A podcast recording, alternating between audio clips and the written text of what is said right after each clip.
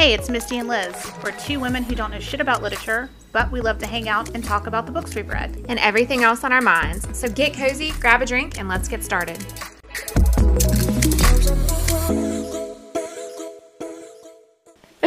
Hello. Hello. How was your week? It was good. How was yours? Um, well, yours just lied because Okay, ask me again. okay. How was your week? Shitty. Yeah, both our girls had the flu. I know that flu A. That was Flu. fun. I think the A is for asshole. Probably so. So now I'm over here playing this fun game of is it COVID, flu, or allergies?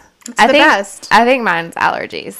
I'm tired of this game. I think we've been playing this game for over two years now, and Yeah. Well, we normally play is it flu or allergies? right now we've got Now we've level. got COVID.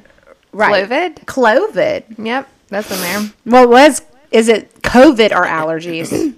and now we've added flu because the flu has like made a Remember for a comeback. while the flu like wasn't even around. No, and like, it is, wasn't even a like- thing. it is like move out of my way. Like I'm back, bitches, and I'm gonna infect every single person that Flu I, opened both the double doors. Had on like the most amazing prom dress and like a crown and like a sash. Yeah, it was coming through. It's Mm-hmm. coming through hot, and every it's got everybody. So hmm. Did you do anything else? I don't think I have. I literally have like zero stories.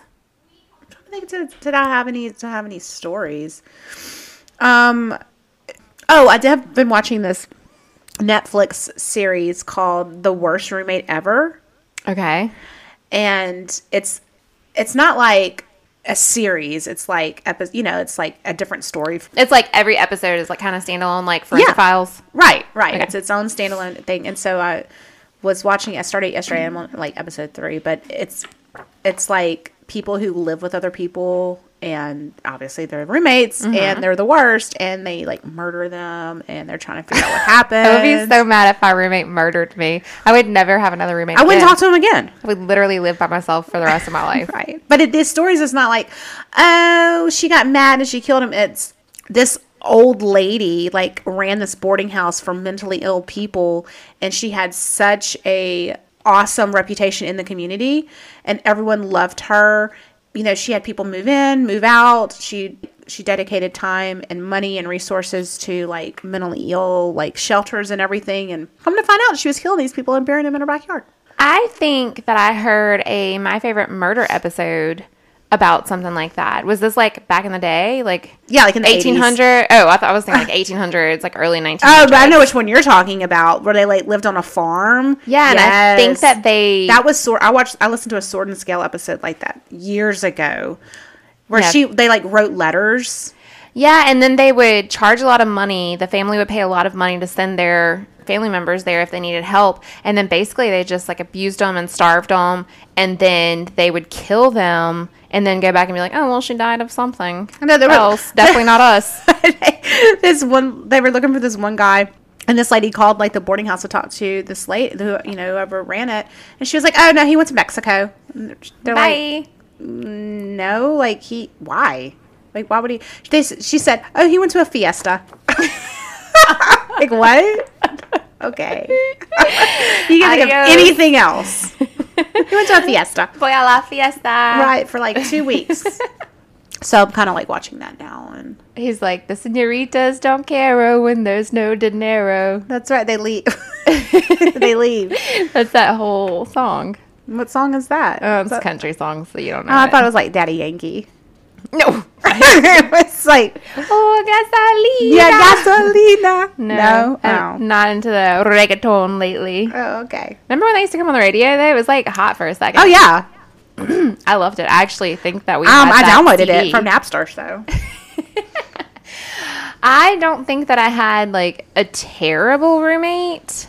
I've had falling outs with roommates, but it wasn't like bad while we lived together. It was just kind of like towards the end. yeah, it was like time to go. Right. Yeah. So, but but like no one ever murdered me. No, no. But do you remember whenever I had that roommate for a sh- hot minute? It was like a short amount of time. Who stole from me? No. This girl. I have no idea what her name is. you live. That might be the problem. Well, no, but this was like. I mean, we're talking like 2002. okay.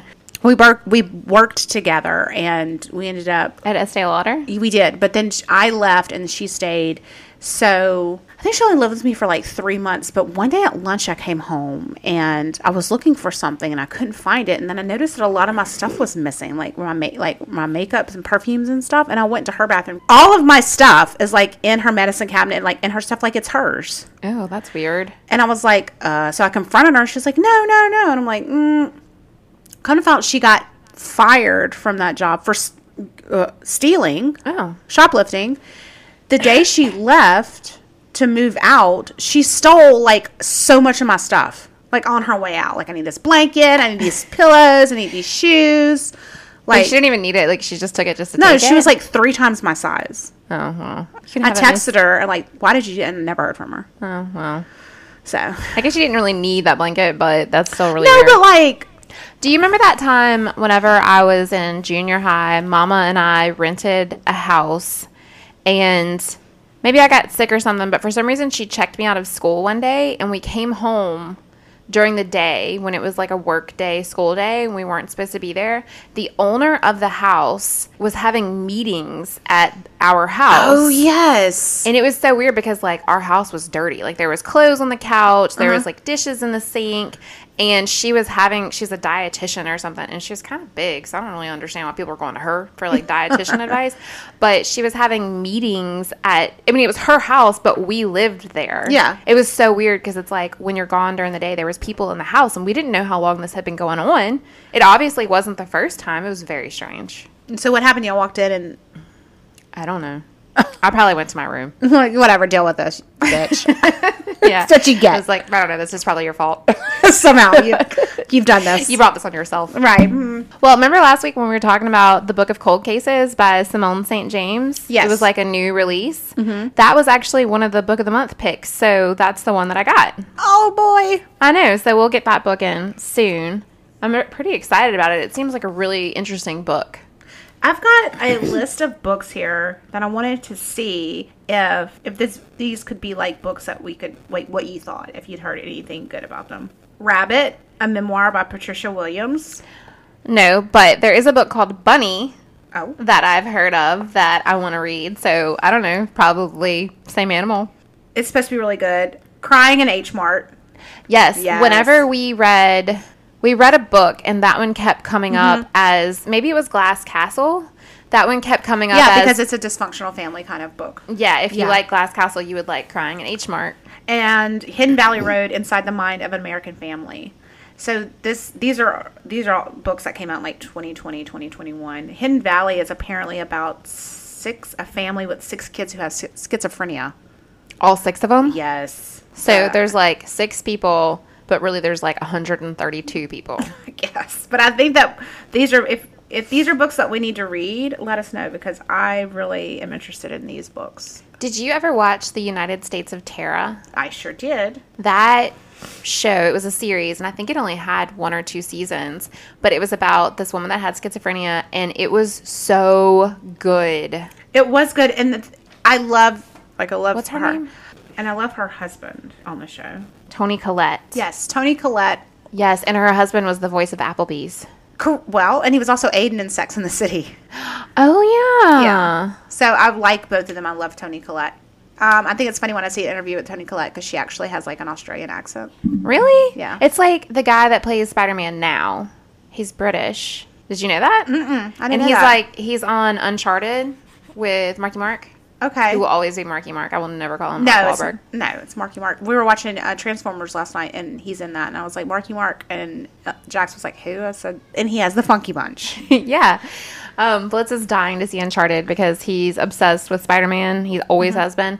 And at the beginning of Spider Man, they showed a preview for Uncharted. So now, and it's got the guy in it. What's his name? We don't know. Tom Holland. Yes. How did you know that? I have no idea. yep, Tom Holland. but United States of Tara was a great show. I loved it. It was also during the time of like Nurse Jackie. Yes. and Eastbound and Down and Yes. Big Love. I remember like those were Oh. like and, and Dexter, yeah, that was, it was those kinda were like really good shows. really good shows. But United States of Tara, I loved that, but I hated that character that was like the Where big in- hoe bag, Oh, the slutty one? the slutty one, because she was like that around her kids. and I always thought that was so like you know like I remember this one part like they were in the kitchen and like her son because he was like a total like noob. Uh-huh. And she was like, "You're such a fucking nerd," and I, and I was thinking, yeah, watching this is like, ugh. but like, can you imagine like even though you're because your mom's schizophrenic and she's calling you this, like Yeah. how like whatever. I know. I didn't really think about those things before I had kids, and Um, now. I do. Oh yeah, Now I'm like, but how would this really? It's completely like fictional Oh, yeah. situation. But I'm like, how, they're these poor children that are fictional are gonna have the worst like mental health Yeah. situation when they grow up. I can't just like watch it and not think anything about it. I have to like analyze it. I know, me too. It's a problem. It is like I can't enjoy anything. So we both did 23andMe tests. I really ma- mainly did it for the health aspects, Mm-hmm. but it came back since this is March and we're coming up on St. Patrick's Day. Right. That's why I picked We Are the Brennans because it's about an Irish family and it's got clovers on the cover. right, So it clearly goes with March. right. I wonder if St. Patrick's Day is like Cinco de Mayo. Like you know how it's like Mexican people don't actually celebrate Cinco de Mayo, or so I've They heard. don't? I don't think so. I think it's like an American thing. So I wonder if St. Patrick's Day is like us white people have taken St. Patrick's Day and like misappropriated. Oh, we got to turn this into a drinking day. Exactly. Yeah, who You knows? Find me in the pub. That's right, yeah, America. Well, it came back that I am 82% British and Irish. It wouldn't separate them for some reason. But Am I? Well, no, because I think that my Irish comes from my dad, and we Oh. have different dads. So remember when we were little, we lived on Neil Lane. Mm-hmm. That was named after our grandmother. That was their last name. Came from O'Neill, so they were Mm-hmm. like Irish. Mm-hmm. But our other grandmother is Scottish, so you're kind of like, you know, some of you's from that region too. We just Did you say some of yous? some some of that, Oh, some of you's. I'm like into the Jersey accent. I see now. that like from Ohio or something. some of yous. No, but I actually had to call my cousin Jenna to verify this family info because she's like our um, family historian. Oh, okay. So I was like, wait, I thought we were Irish. And she was like, um, yes. And she like puts her glasses on and pulls out the books and she's like, what would you like to know? Like his big dusty book. yeah. So I'm a lot British and Irish. What were you? Oh no, let me look it up. Pause. I am 38.9% British and Irish. And I have, and then I'm 34% French and German, 1% Scandinavian, Spanish and Portuguese, Italian, Arab, Egyptian. Jesus. Like they couldn't figure out what you were. See, I thought we were going to both have more Scottish. Um, what's interesting is that, you know, Jax has cystic fibrosis, and one of the strands is just very typical strand, and the other one is incredibly rare, like super rare. It is a Jewish Middle Eastern strand. So that's why I did 23andMe to figure out why he would have this. So yours did come back like Arabian. It did, yeah. Huh. Isn't that crazy? Yeah, it is. Landon's side would be like the super common strand, and then me Because you do both have to have. Yes. You each each parent has to be a carrier. right. So then your kids either end up not having it, being a carrier, or having it. Right. Okay, that has nothing to do with what you're saying. I just had to Yeah. say that in my head so I can figure it out. So you can that there's 25% that you're you don't have it, you know, and you're not a carrier. 20 25% that you do have it and 50% that you're just a carrier. So I wonder about Elliot. Do we know? Yeah, she's not a carrier. she's So you had a one twenty five percent kid Uh-huh. and one twenty five percent kid. right. That's weird. Isn't that weird? So so I did 23andme to figure out where this Middle Eastern Jewish would come from and apparently that's a thing.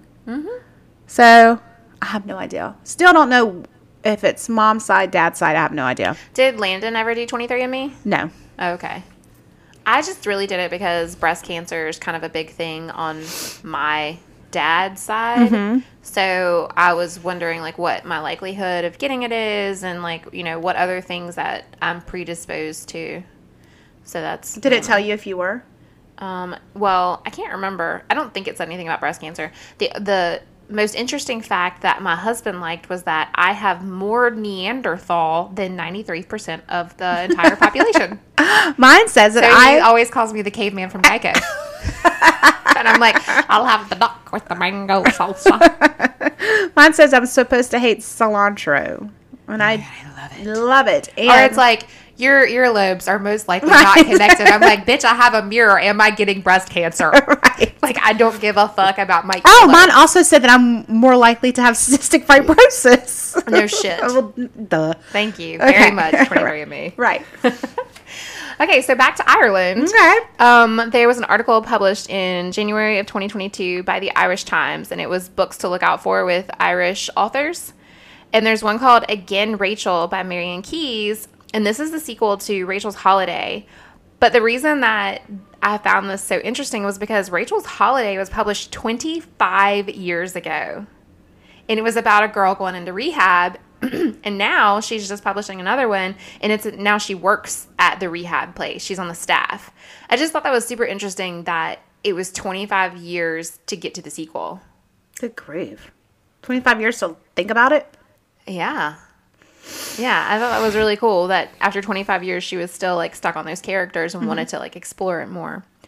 Um, there's one called Idol by Louise O'Neill, and she explores the relationship with our heroes and the world of online influencers. She also wrote the book Asking for It, which Haven't heard I've of heard that. of that one, but I don't know what it's about, but I've definitely heard it.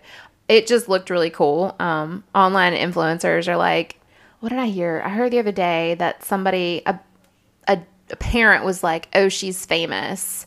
And the kid was like, we don't call it that anymore. We call it an influencer. Oh, And I was like, oh my God. I have opinions about online influencers, but I'm going to keep them to myself. I mean, whether you like them or not, they're the ones that are successful have like done a good job promoting themselves. They're like uh, Ryan Seacrest.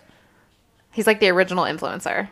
I'm thinking of like people on Instagram that like Yeah. sh- show like Tula skincare and like um I mean, like Tarte cosmetics. influencers. like Kardashians Maybe. because they're pretty influential. I mean, like I don't know. I'm too far gone to know any influencers' names. I mean, I do follow people on like Instagram and TikTok. I'm gonna be honest with you, like honest moment, safe space here. Mm-hmm. Most of them are like hate reads. and like then I like go on like Reddit, like these sub subreddits Uh-huh. for you know like these blogs snarking pages and like Gomi. Uh-huh. And Make fun of people? yeah, it's so judgmental. Oh, what a bitch. I know. Okay. There is Breaking Point by Edel Coffey about a mother who goes on trial after leaving her baby in the car on the hottest day of the year. Oh. That's always intrigued me because it sounds like on the surface so stupid. Like you left your baby in the fucking car. But when you're tired and Mm-hmm. you have a baby and you're kind of like out of your routine, like Oh, yeah. you see how easily that it can happen. And then there was a case a couple years ago where this man and this woman left their baby in the car on purpose and they found evidence of them planning to like murder their child by leaving it in the car and ever since then it's like fascinated me It has got to be one of the worst ways to die. I mean you're literally cooked alive I mean, I'm. Landon could like pump gas and like turn the air off, and I'm just like, "Would you hurry up? It is hot." I can't imagine being like a two year old sitting in a car seat for nine hours. oh, okay stop i can't you're gonna make me throw up um, there's a book called none of this is serious by catherine mm, Prasifka. um, i included this one because it says that she's sally rooney's sister-in-law Oh, really? Yeah, so they're pretty pretty good family there, pretty good writing family there. The book is just about student life is ending for this woman, and all her friends seem to have everything figured out, but she doesn't. So um, that could go either way. We don't know. um, and then the last one is called Polluted Sex by Lauren Foley, and it's just about women's bodies and sexuality, and just looks into like Irish girl and womanhood. Okay. So I've kind of been like super into Ireland lately. Like I've told my husband that I'm planning a trip and we're gonna go. But I don't want to go when it's cold. So like when do I go? July? The pictures I've seen of Ireland look incredible. I mean, I wouldn't turn down a trip there. I'm mm-hmm. sure it's beautiful. Honestly, like I want to go to Switzerland so bad. Really? Oh my god.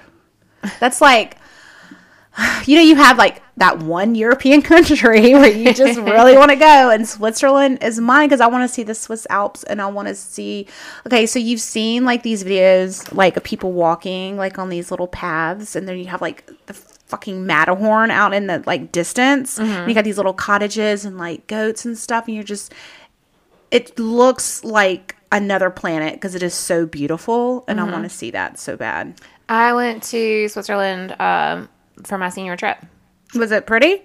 Yeah, it was really pretty. It was like one of those passports trip where you went Ah. to like London and uh, France and like London, Paris, and then Switzerland, Mm-hmm. and then we kind of like made our way back. So it wasn't. It was really rushed. A lot of like Yeah.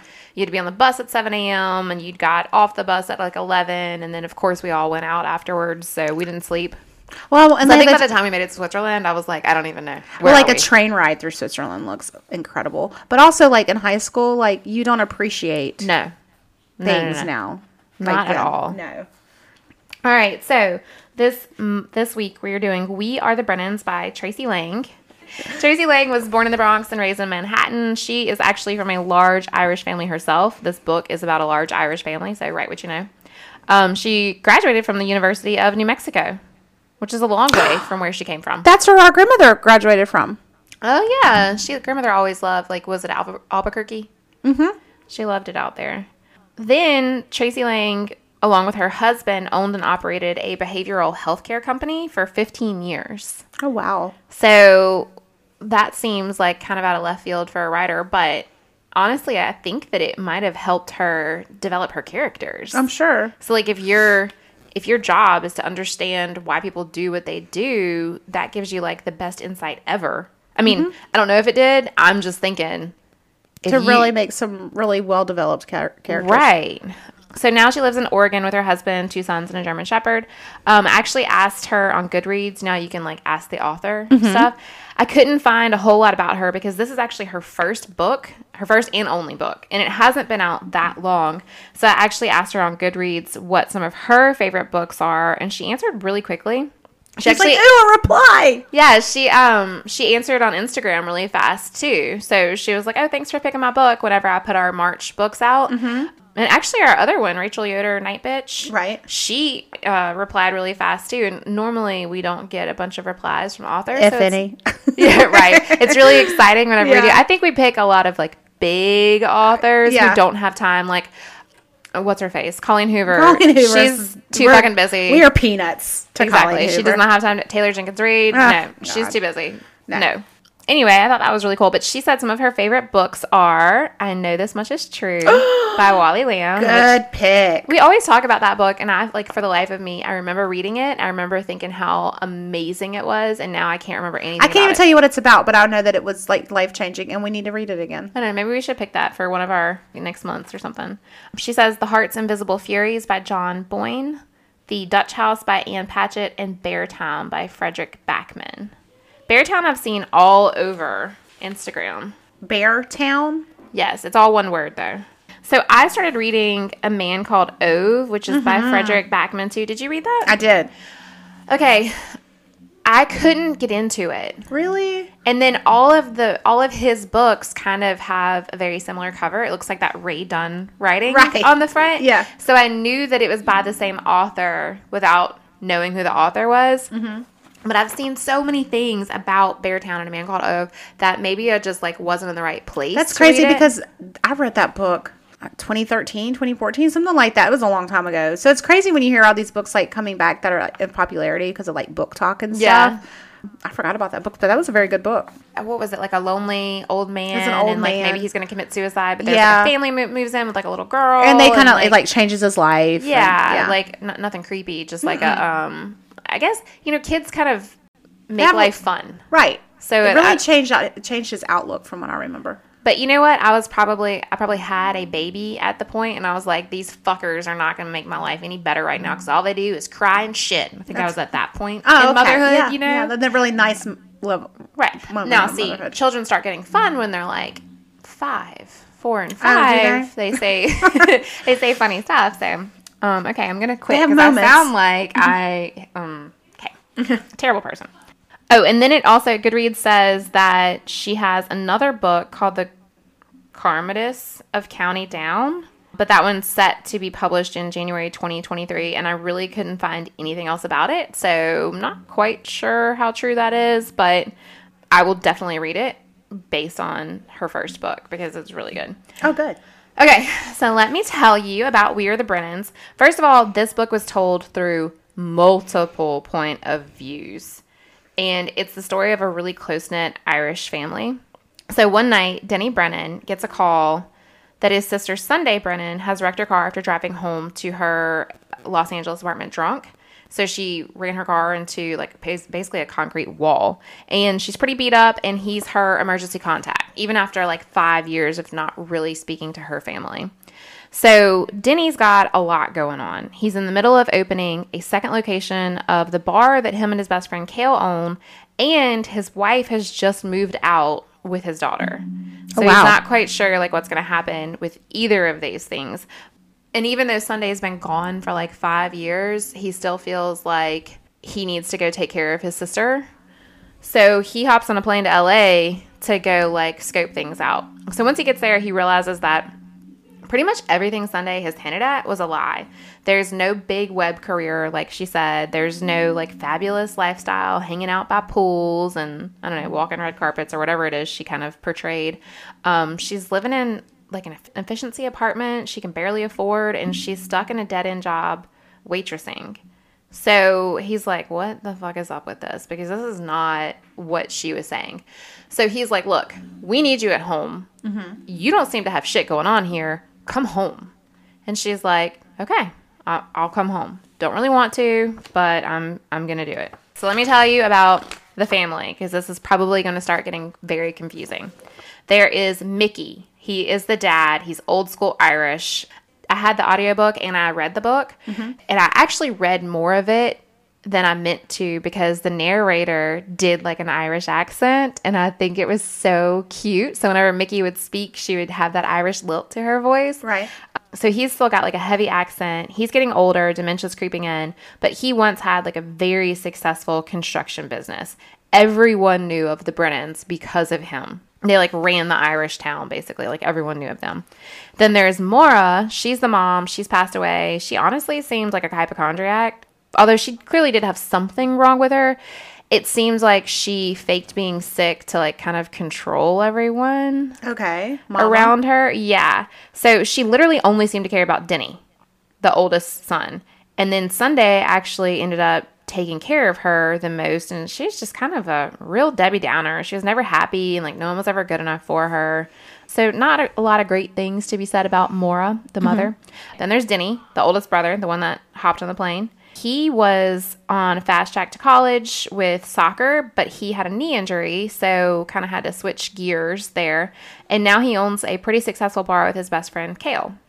All right, so we've got Mickey and Maura, sons Denny, and then Jackie, and then Shane, and they have Sunday.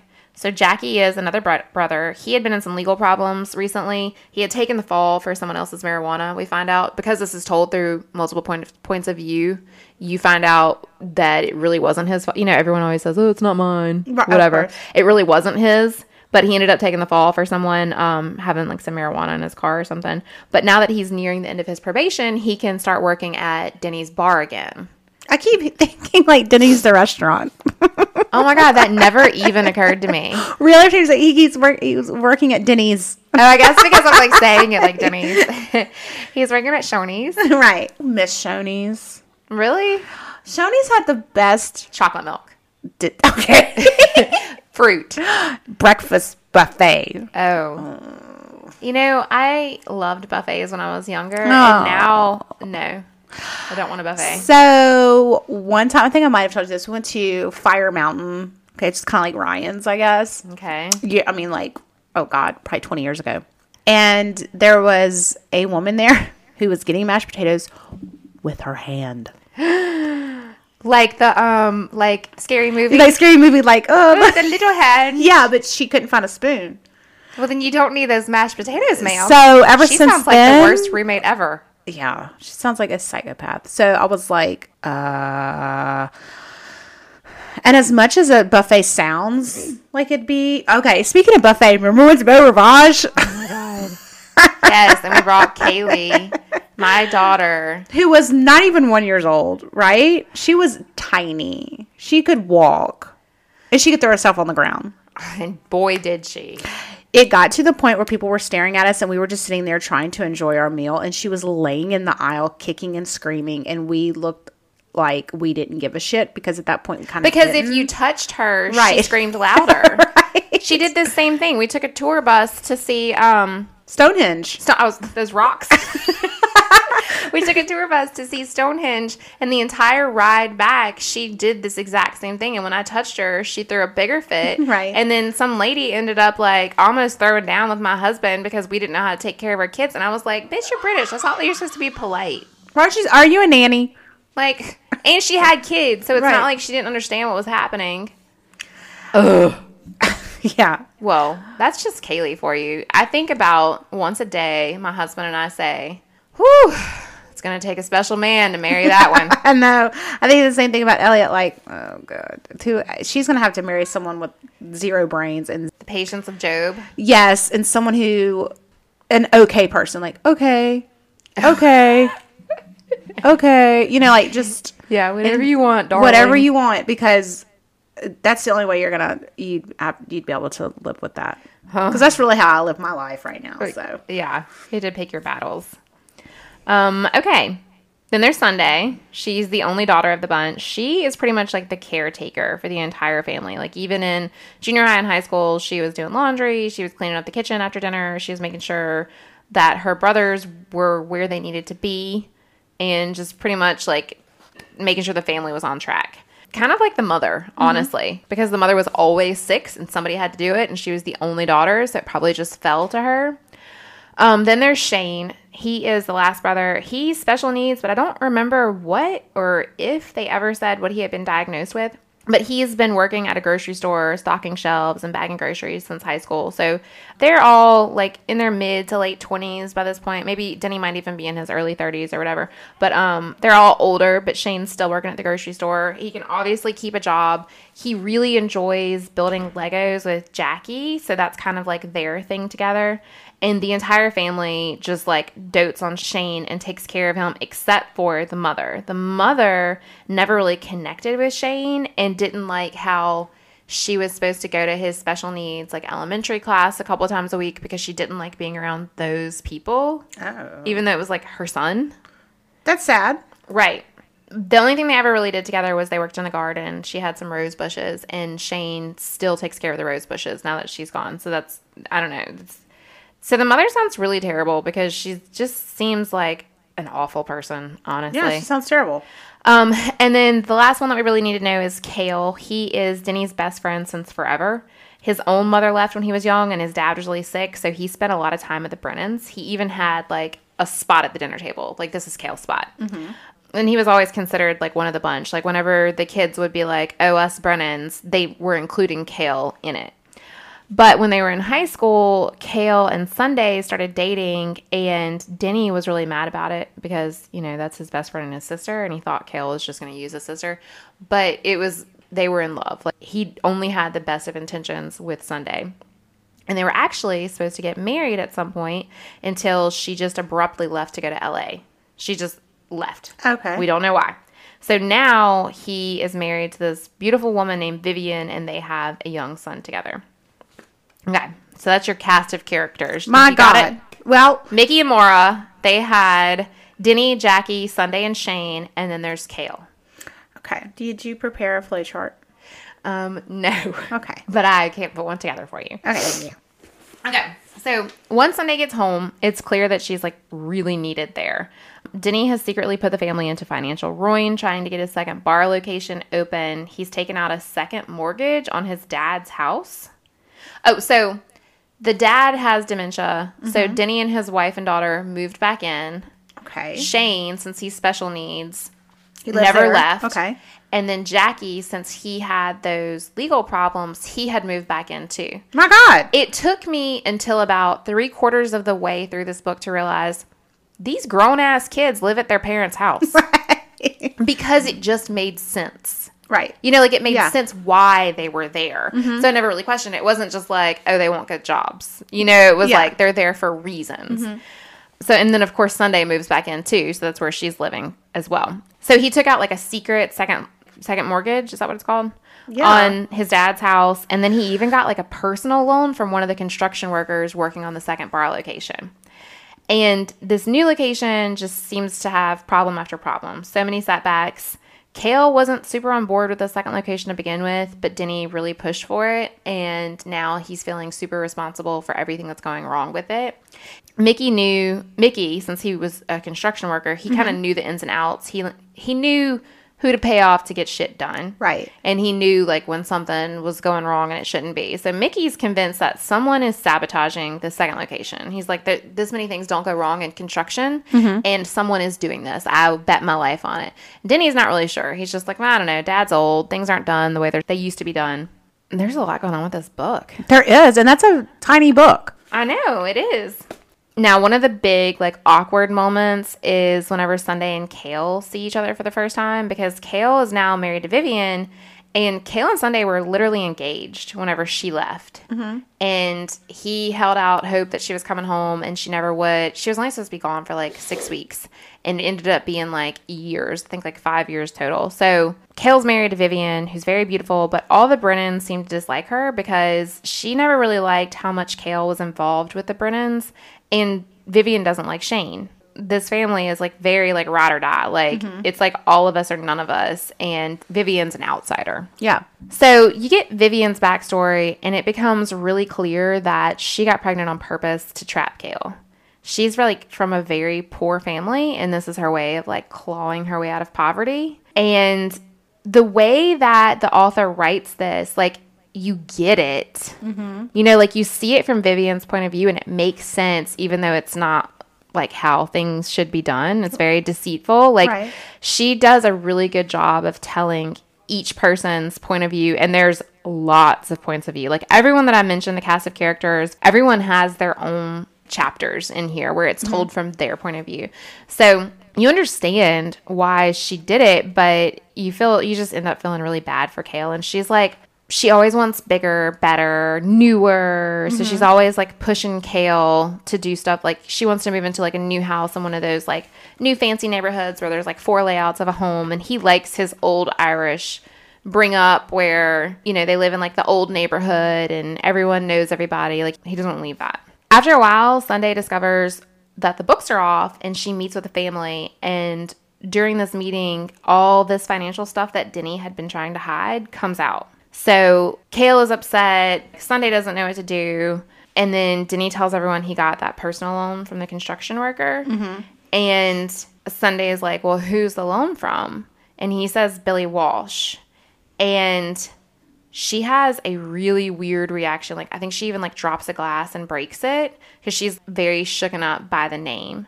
So Billy Walsh is some kid from they all went to high school with him. They knew of him because he was from Ireland, so he had a very thick accent and most of their friends didn't have accents, so everyone knew of him. And he was like really good looking. He would get in trouble a lot, but he was really good at he was like charming, so he could to get, out, of it really easily. But there's actually a clause in this paperwork that Denny and Billy signed where if Denny doesn't make his payments, Billy could take the bars. This is bad news. Jackie is like urging Sunday to tell her secret of why she went to Los Angeles. And everyone's always like, it's very clear that nobody knows why, but Jackie does. So, years ago, before she left, Denny, Teresa, Kale, and Sunday were supposed to go to Ireland. But because the mom ended up getting sick, the mom made Sunday stay home. So she couldn't go. So she had been taking care of her mom for like a week or so, and her cousin Grail asked her to go to a bar just for a couple drinks. She was like, you know, you've been at home, you need to get out, let's go have some drinks. Well, the bartender was Billy Walsh. He would give him like free shots and hang out with him whenever he wasn't serving the other customers. And then Grail gets this booty call and she wants to leave. Okay. She offers to drop Sunday off at home, but Sunday didn't want to be the third wheel, so she texts her brother Jackie to come get her. While she's waiting on Jackie to get there, Billy had actually lived upstairs in the upstairs, upstairs part of the bar, and he's like, "Hey, I have some pictures of whenever my dad and your dad played soccer together in Ireland. Do you want to come look at them?" And she's like, "Yes." So she goes up to his I don't know what do you call it loft flat. This- we are in America. Oh. apartment.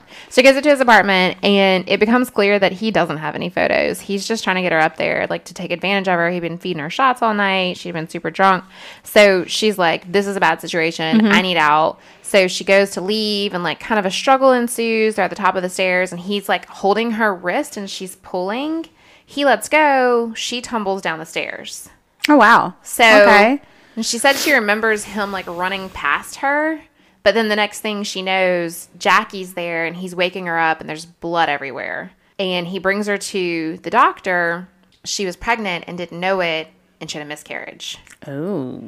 So this was her big secret. This is the whole reason that Sunday left. She lost her and Kale's baby because she'd acted carelessly and she didn't mm-hmm. want to tell him. She was, I mean, the way that Billy made it sound, he was like, You came here, you were drinking all these shots that I gave you, your cousin left and you stayed behind, you agreed to come upstairs with me. So he's like totally victim shaming her.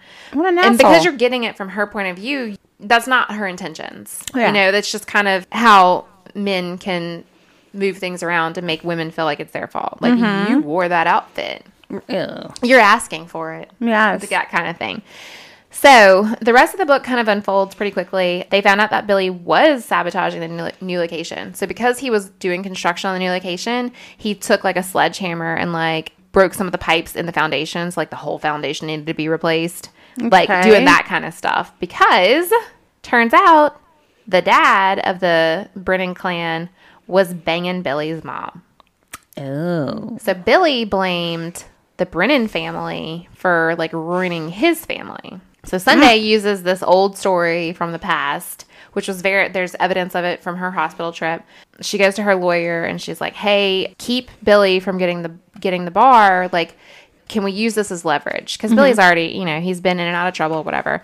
So they make an agreement. Billy will take twenty thousand dollars from the family and he'll leave the city for a while because he wants to kind of get out of Dodge. Now that like this is coming up with Sunday, like that's coming up from the past. He like doesn't want to deal with that. So he's like, okay, just give me 20 grand. I'll get out of here. You can pay me the rest later. I won't take the bar, whatever. But not before visiting Sunday at the bar. So she's there doing books and stuff. Slow night. He walks in. It's just her there. And he threatens her. And he's basically the same old, like, you were drinking and you were pregnant, which she didn't know she was pregnant. But, Yeah. you know, like, same old shit. And scares her to death. So there's like a gun at the bar which sounds like a terrible idea to me because Yeah. if you're like, aren't Irish people like prone to be hot headed? So like a gun's a bad idea. I don't idea. know, but it's uh, a gun in a bar is just A bad idea. yeah. Anyway, she pulls the gun out to like threaten Billy to get out. And she's nervous the whole time. She's really shaky. She ends up bringing the gun home because she's just like, so upset and shaken up by it. So she gets Billy to leave. She asks her dad to bring the gun back to the bar. Somehow they managed to get this second location open, and it turns out to have like a really successful week. It's like in a really good area for a bar. Meanwhile, Vivian's over here pressuring Kalen and moving, and he realizes he doesn't want to. With Sunday back, these same old feelings are surfacing. He realized that he wants to be with Sunday still, and he never wanted to be with Vivian. Mm-hmm. So he's like trying to figure out how to end things. Plus, they have this kid Yeah. together, you know? So, like, that just complicates things a, a whole lot more. But he's kind of figured out what he wants to do, which is a good step, you know? So, Denny's wife and daughter are moving back in. Everything seems to be on the up and up. Well, then their cousin Grail, who is a detective, the same one from the bar that night, shows up to tell them that Billy is dead. Oh. So the cousin knows they had beef with him. She knows like what all was going on. She comes over to the house to make sure they weren't involved or to get their story straight. Mm-hmm. And none of the brothers and sister like had anything to do with it. But then Shane says something. Shane's the special needs brother. Shane says that the night that Billy was shot, Mickey, the dad, woke him up in the middle of the night to get him to help him park the truck. So Mickey had previously like run into the wall of the garage. He's not supposed to be driving. Uh-huh. So he had like sneaked the truck out and was driving somewhere the night that Billy was killed. And Sunday had given him that gun to replace in the bar. Okay. So Mickey actually walks in when they're talking about this with Shane and he noticed that everyone's like looking at him weird and he's just like, okay, well, I don't really know what's going on.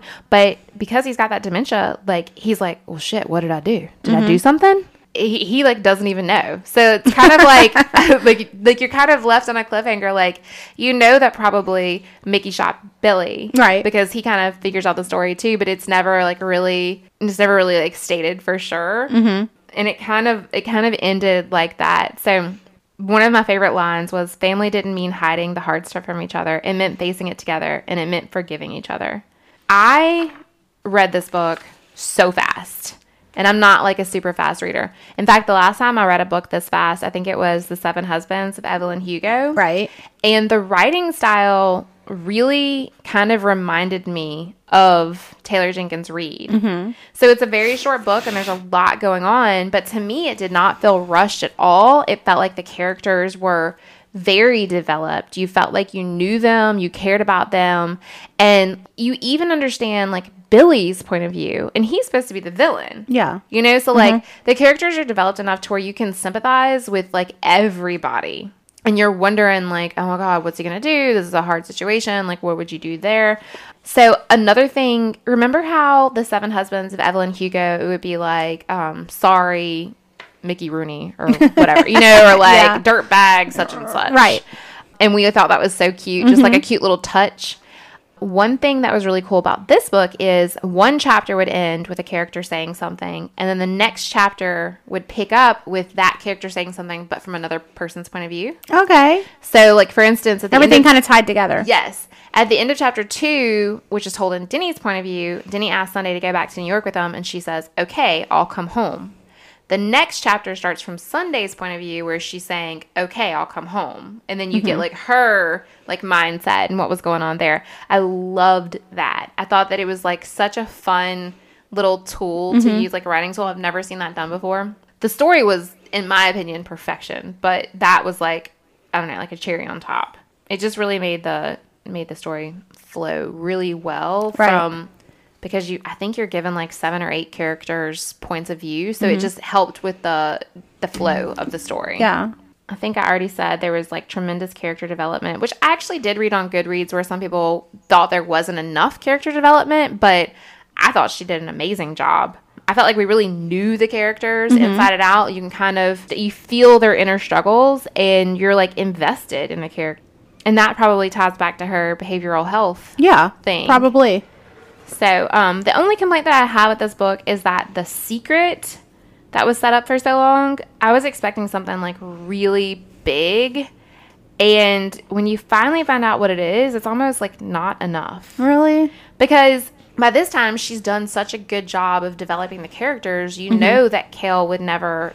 He might be a little upset. Obviously, he's going to be upset that they lost their child, but you know that he would never leave Sunday over that. Yeah. So you're almost just like, well, what are you doing? Like, do you even know him at all? Because I know him from reading this. I know him better than you do. I know him better than you, and like he's he's fine. Like he loves you more than anything. It's gonna be fine. She made a mistake, but in my opinion, it's not like a move across the country and never talk to anyone else again. Mistake. Yeah. That's kind of um, a big. That's like a big jump.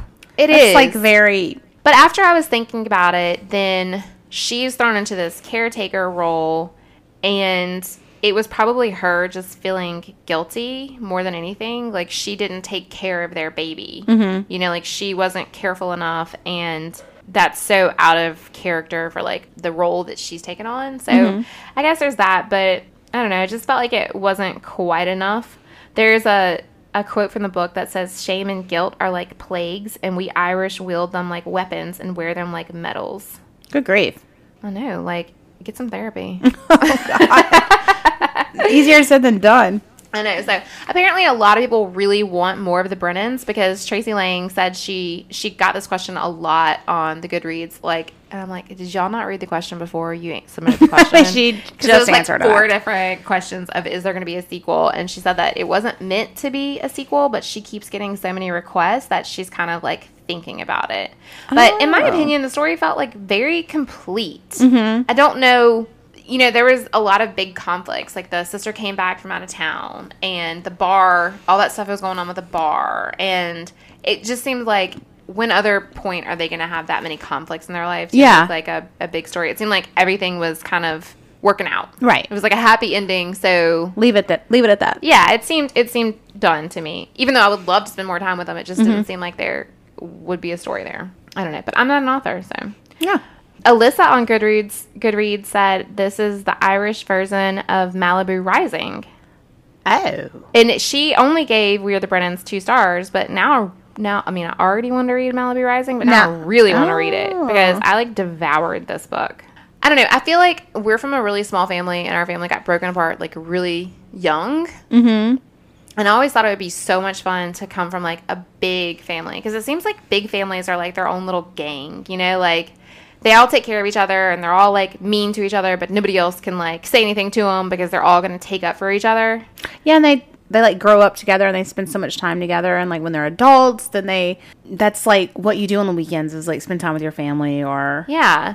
So for I don't know, a couple of years I lived with my aunt and uncle and they had five kids and then I moved in and then they were always taking in strays. So mm-hmm. that you know, like stray kids. So there was at any given time there's probably like 8 or 9 of us kids just like hanging around the house and it was so much fun. Like no one really did like a bunch of extracurricular activities probably because when you have that many kids like that's expensive. yeah. So everyone was pretty much always there together. And on the weekends, it would be like, oh, these three are going to the movies, Mm-hmm. and these two are like hanging out over here, going to a party. And it was so much fun because you knew that you always had someone to hang out with. Yeah, you had choices. Right. And then whenever I moved out, then I'm like by myself. Mm-hmm. And it's like, it's, I don't know, it's just, it's like lonely to be an only child or to have, like, you know, you and I are six years apart. So by the time I moved out of their house, you were in college. Mm-hmm. So you weren't there anymore. So it's like, Well, we moved in together. No, like whenever you, because you moved back to grandmother's by yourself. Were you there by yourself for a little bit, and then I moved back? no, I mean, we both moved, we both moved there, but like you were always working and I was in school. Like we were in different places. Right. So it Oh, wasn't like sure. we couldn't hang out. But yeah, You know what I mean? I didn't want to go to a party with you. No. so I don't know. I, I feel like with the bigger families where everyone's really close knit, where secrets and stuff can like break you up. Oh, yeah.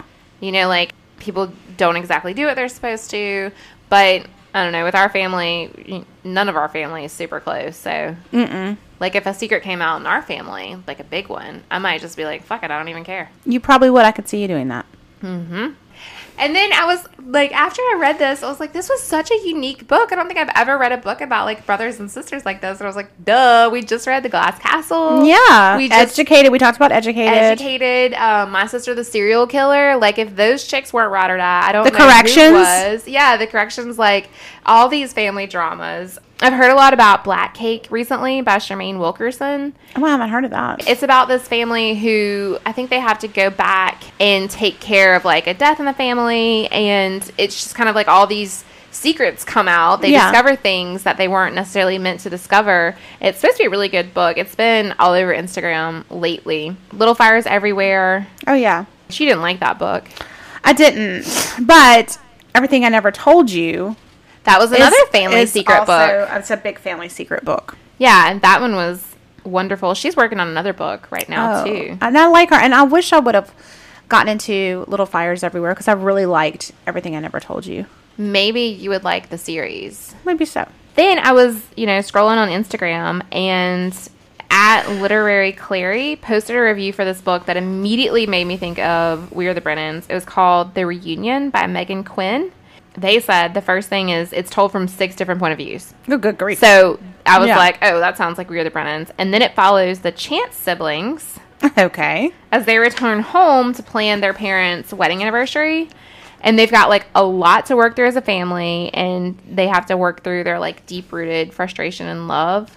But I haven't haven't read that one obviously, but it sounds a lot like We Are the Brennans. So I might add that to my TBR list. TBR to be read. Yeah. Okay. Then there's The Most Fun We've Ever Had by Claire Lombardo. Ask Again Yes by Mary Beth Keane. That one came up a lot for like in reviews for We Are the Brennans. They're like, oh, this book has a lot of Ask Again Yes vibes. Hmm. And then finally, the last book that I was thinking of with like family drama and secrets is this book I read called The Roanoke Girls by Amy Engel. I think I've heard of that. Okay, so I went into that book not really knowing what to ex- expect, and it's more of a thriller. So this one is more of just like family drama, literary fiction almost.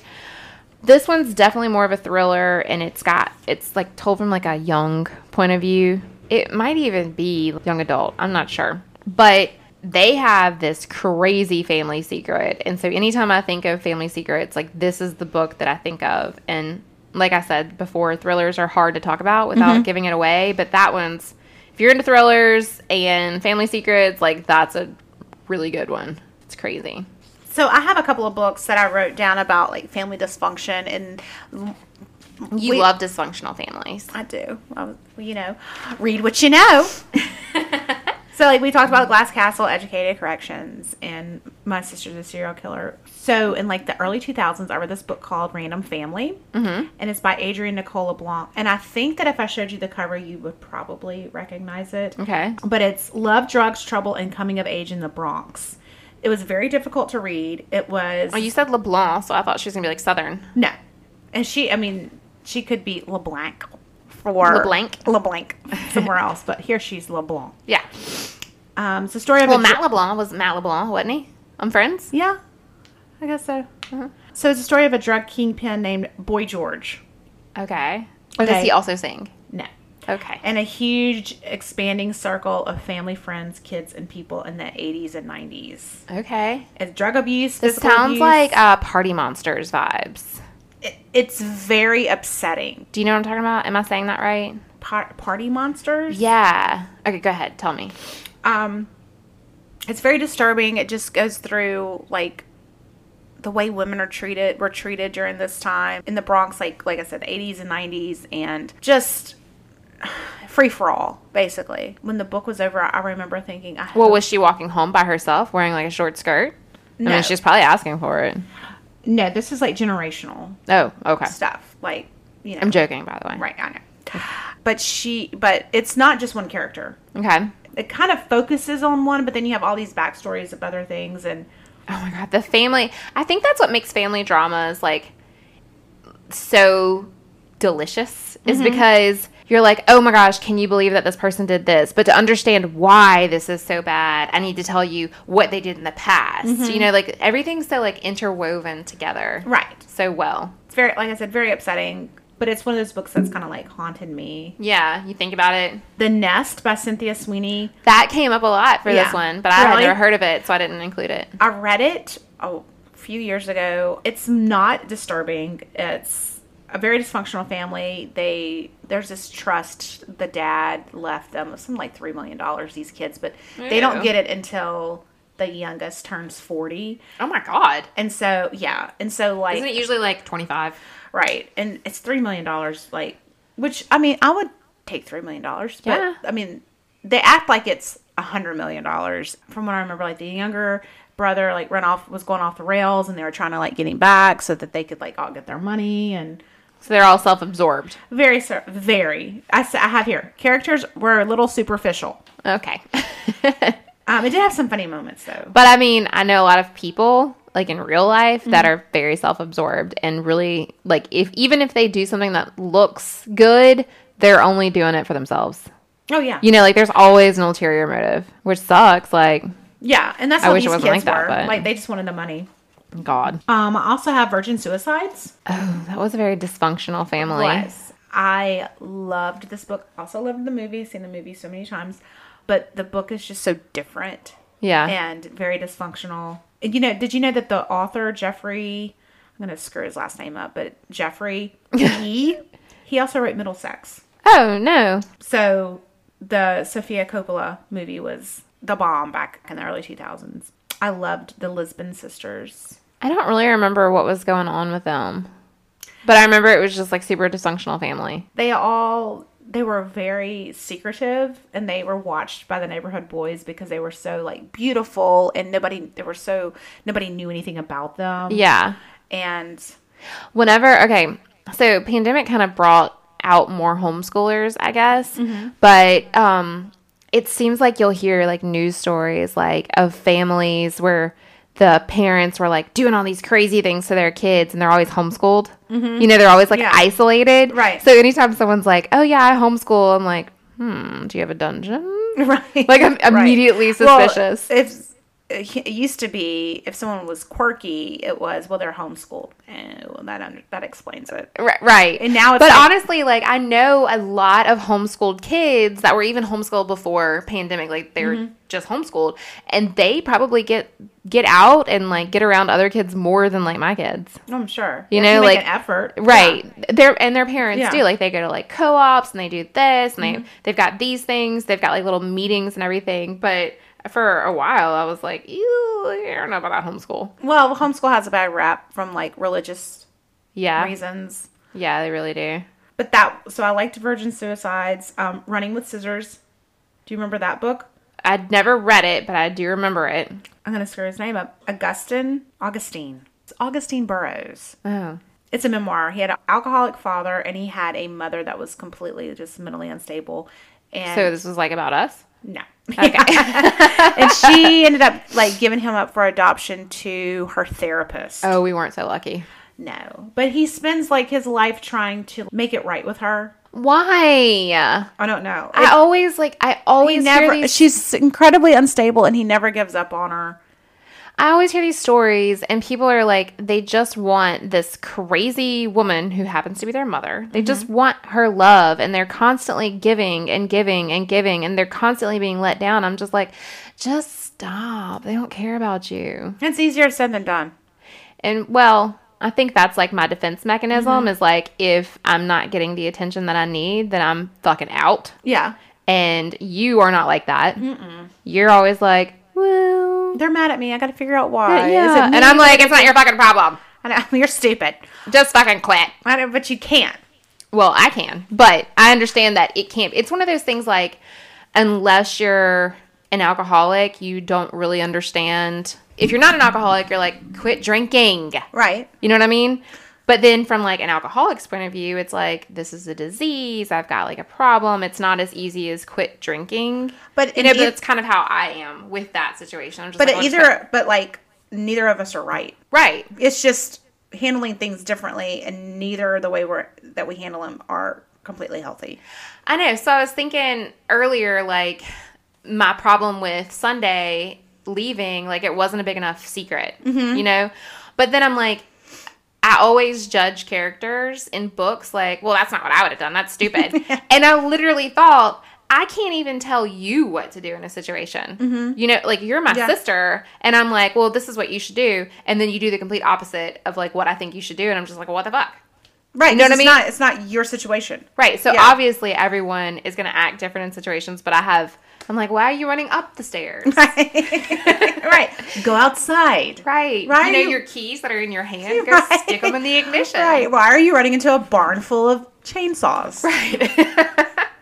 Um, and actually, my last one is everything I never told you. oh, okay. So that one was completely dysfunctional. And so I was really excited for Little Fires Everywhere because I really liked everything I never told you. Mm-hmm. And I'll probably pick it up again and try it. It's, Yeah. Again, it's one of those things where like it- it's just like really depends on like what you have going on that if it's it's gonna stick or not. Yeah. So I think the Little Fires Everywhere is more based on like um family sibling, Mm-hmm. kind of like We Are the Brennans, but definitely everything I never told you is also family tragedy, family secrets. another one that I didn't write down that I just thought of is Sharp Objects. Oh, Still have a book hangover from her books. Yes. I have this weird relationship with Gillian Flynn. Like, I love her and I think she's a genius, but like, I don't want to be in the same room with No, her she because gr- scares me and she grosses me out. Right? Like, what? Not in like a mean way, but like your mind, if it's so fucked up? fucked up. How do you think? I look that? up to you. I think you're a genius, but You're like an evil genius. I wouldn't like spend the night at your house. No. You know. She probably has a dollhouse made out of teeth in her. Right, house. right. Which good on her because she's an excellent writer. But Oh my god, she's. I wonder if she's she gives AF. herself anxiety. Like, how do you have these thoughts and not give yourself anxiety? I don't. I know that I read Sharp Objects and like I felt like I needed a bath, Oh yeah, that a one was. shower like after every chapter. That one there was was that point. Remember the pig? Where they're slaughtering it. They were like, I, I'm not even going to describe it. They weren't slaughtering it, but I remember going to like the pig farm. the pig farm, and it was just like this mention of something that was happening with a pig, and like to this day, it's still like No, because I am very weird about teeth. Mm-hmm. I'm so weird about teeth. anytime my kids are doing something, I'm like, oh my God, protect your teeth. Like, I'm so weird about teeth. It's Yeah. very strange how obsessed I am with teeth and having like good teeth that all I remember is the fucking dollhouse Oh, made of teeth. made of teeth. Yeah. That was a very dysfunctional. I could family. never be a dental hygienist because I would be like, "This fucking spit in this mouth and like, I'm leaving. when's- I quit. Two weeks. Nope. Pink slip. Here we go. Oh my god! I heard the dental hygienist talking once, like to each other, the last time I was there, and I was like, "Oh, you know, I brushed my brushed my teeth, or whatever, before I came," and um, I heard like somebody be like, "Oh, the worst is whenever somebody goes to lunch and eats chicken because chicken gets so t- stuck in your teeth. So now every time I eat chicken, I like immediately have to go floss. Just in case someone comes over and let me check your teeth. I have a dental kit. I bought a dental kit. I like. I'm never know. really weird with teeth. I can go on and on about dysfunctional family books because that's kind of my my niche when it comes to reading. Yeah, and We're the Brennans wasn't super like dysfunctional family. It was more like the like I got more of like family love from mm-hmm. it and how like they're all going to take care of each other and Sunday re- overreacted and they all still love her and you know they needed each other as a mm-hmm. family. I mean, I guess it was like a bit dysfunctional, but it wasn't like sharp objects dysfunctional. Right. I mean, nobody is. Oh, that's a whole another level. That's different. Yeah. So our next book that we're going to do is Night Bitch. You started reading that one? Oh, yes, I have. Okay, I feel like she went into my brain to write this book. Yeah, there are some points where I'm like, I again have never had an original thought. Mm-hmm. But it's different. Okay, well, um, I think the only things that I have is that we got some book mail. We got Wahala by Nikki May from Sarah at the Book Troop. We got Mexican Gothic Oh, by Silvia Moreno Garcia at Wines About Books sent us that. That one was super popular during like October of last year. Mm-hmm. So I'm thinking it's going to be like a spooky thriller type book. Oh, So I'm pretty excited about reading that one too. I've got to find time to read more books. Yeah, me too. All right, we'll be back next time with The Night Bitch by Rachel Yoder. Um, don't forget to rate, review, and subscribe. Bye. Bye.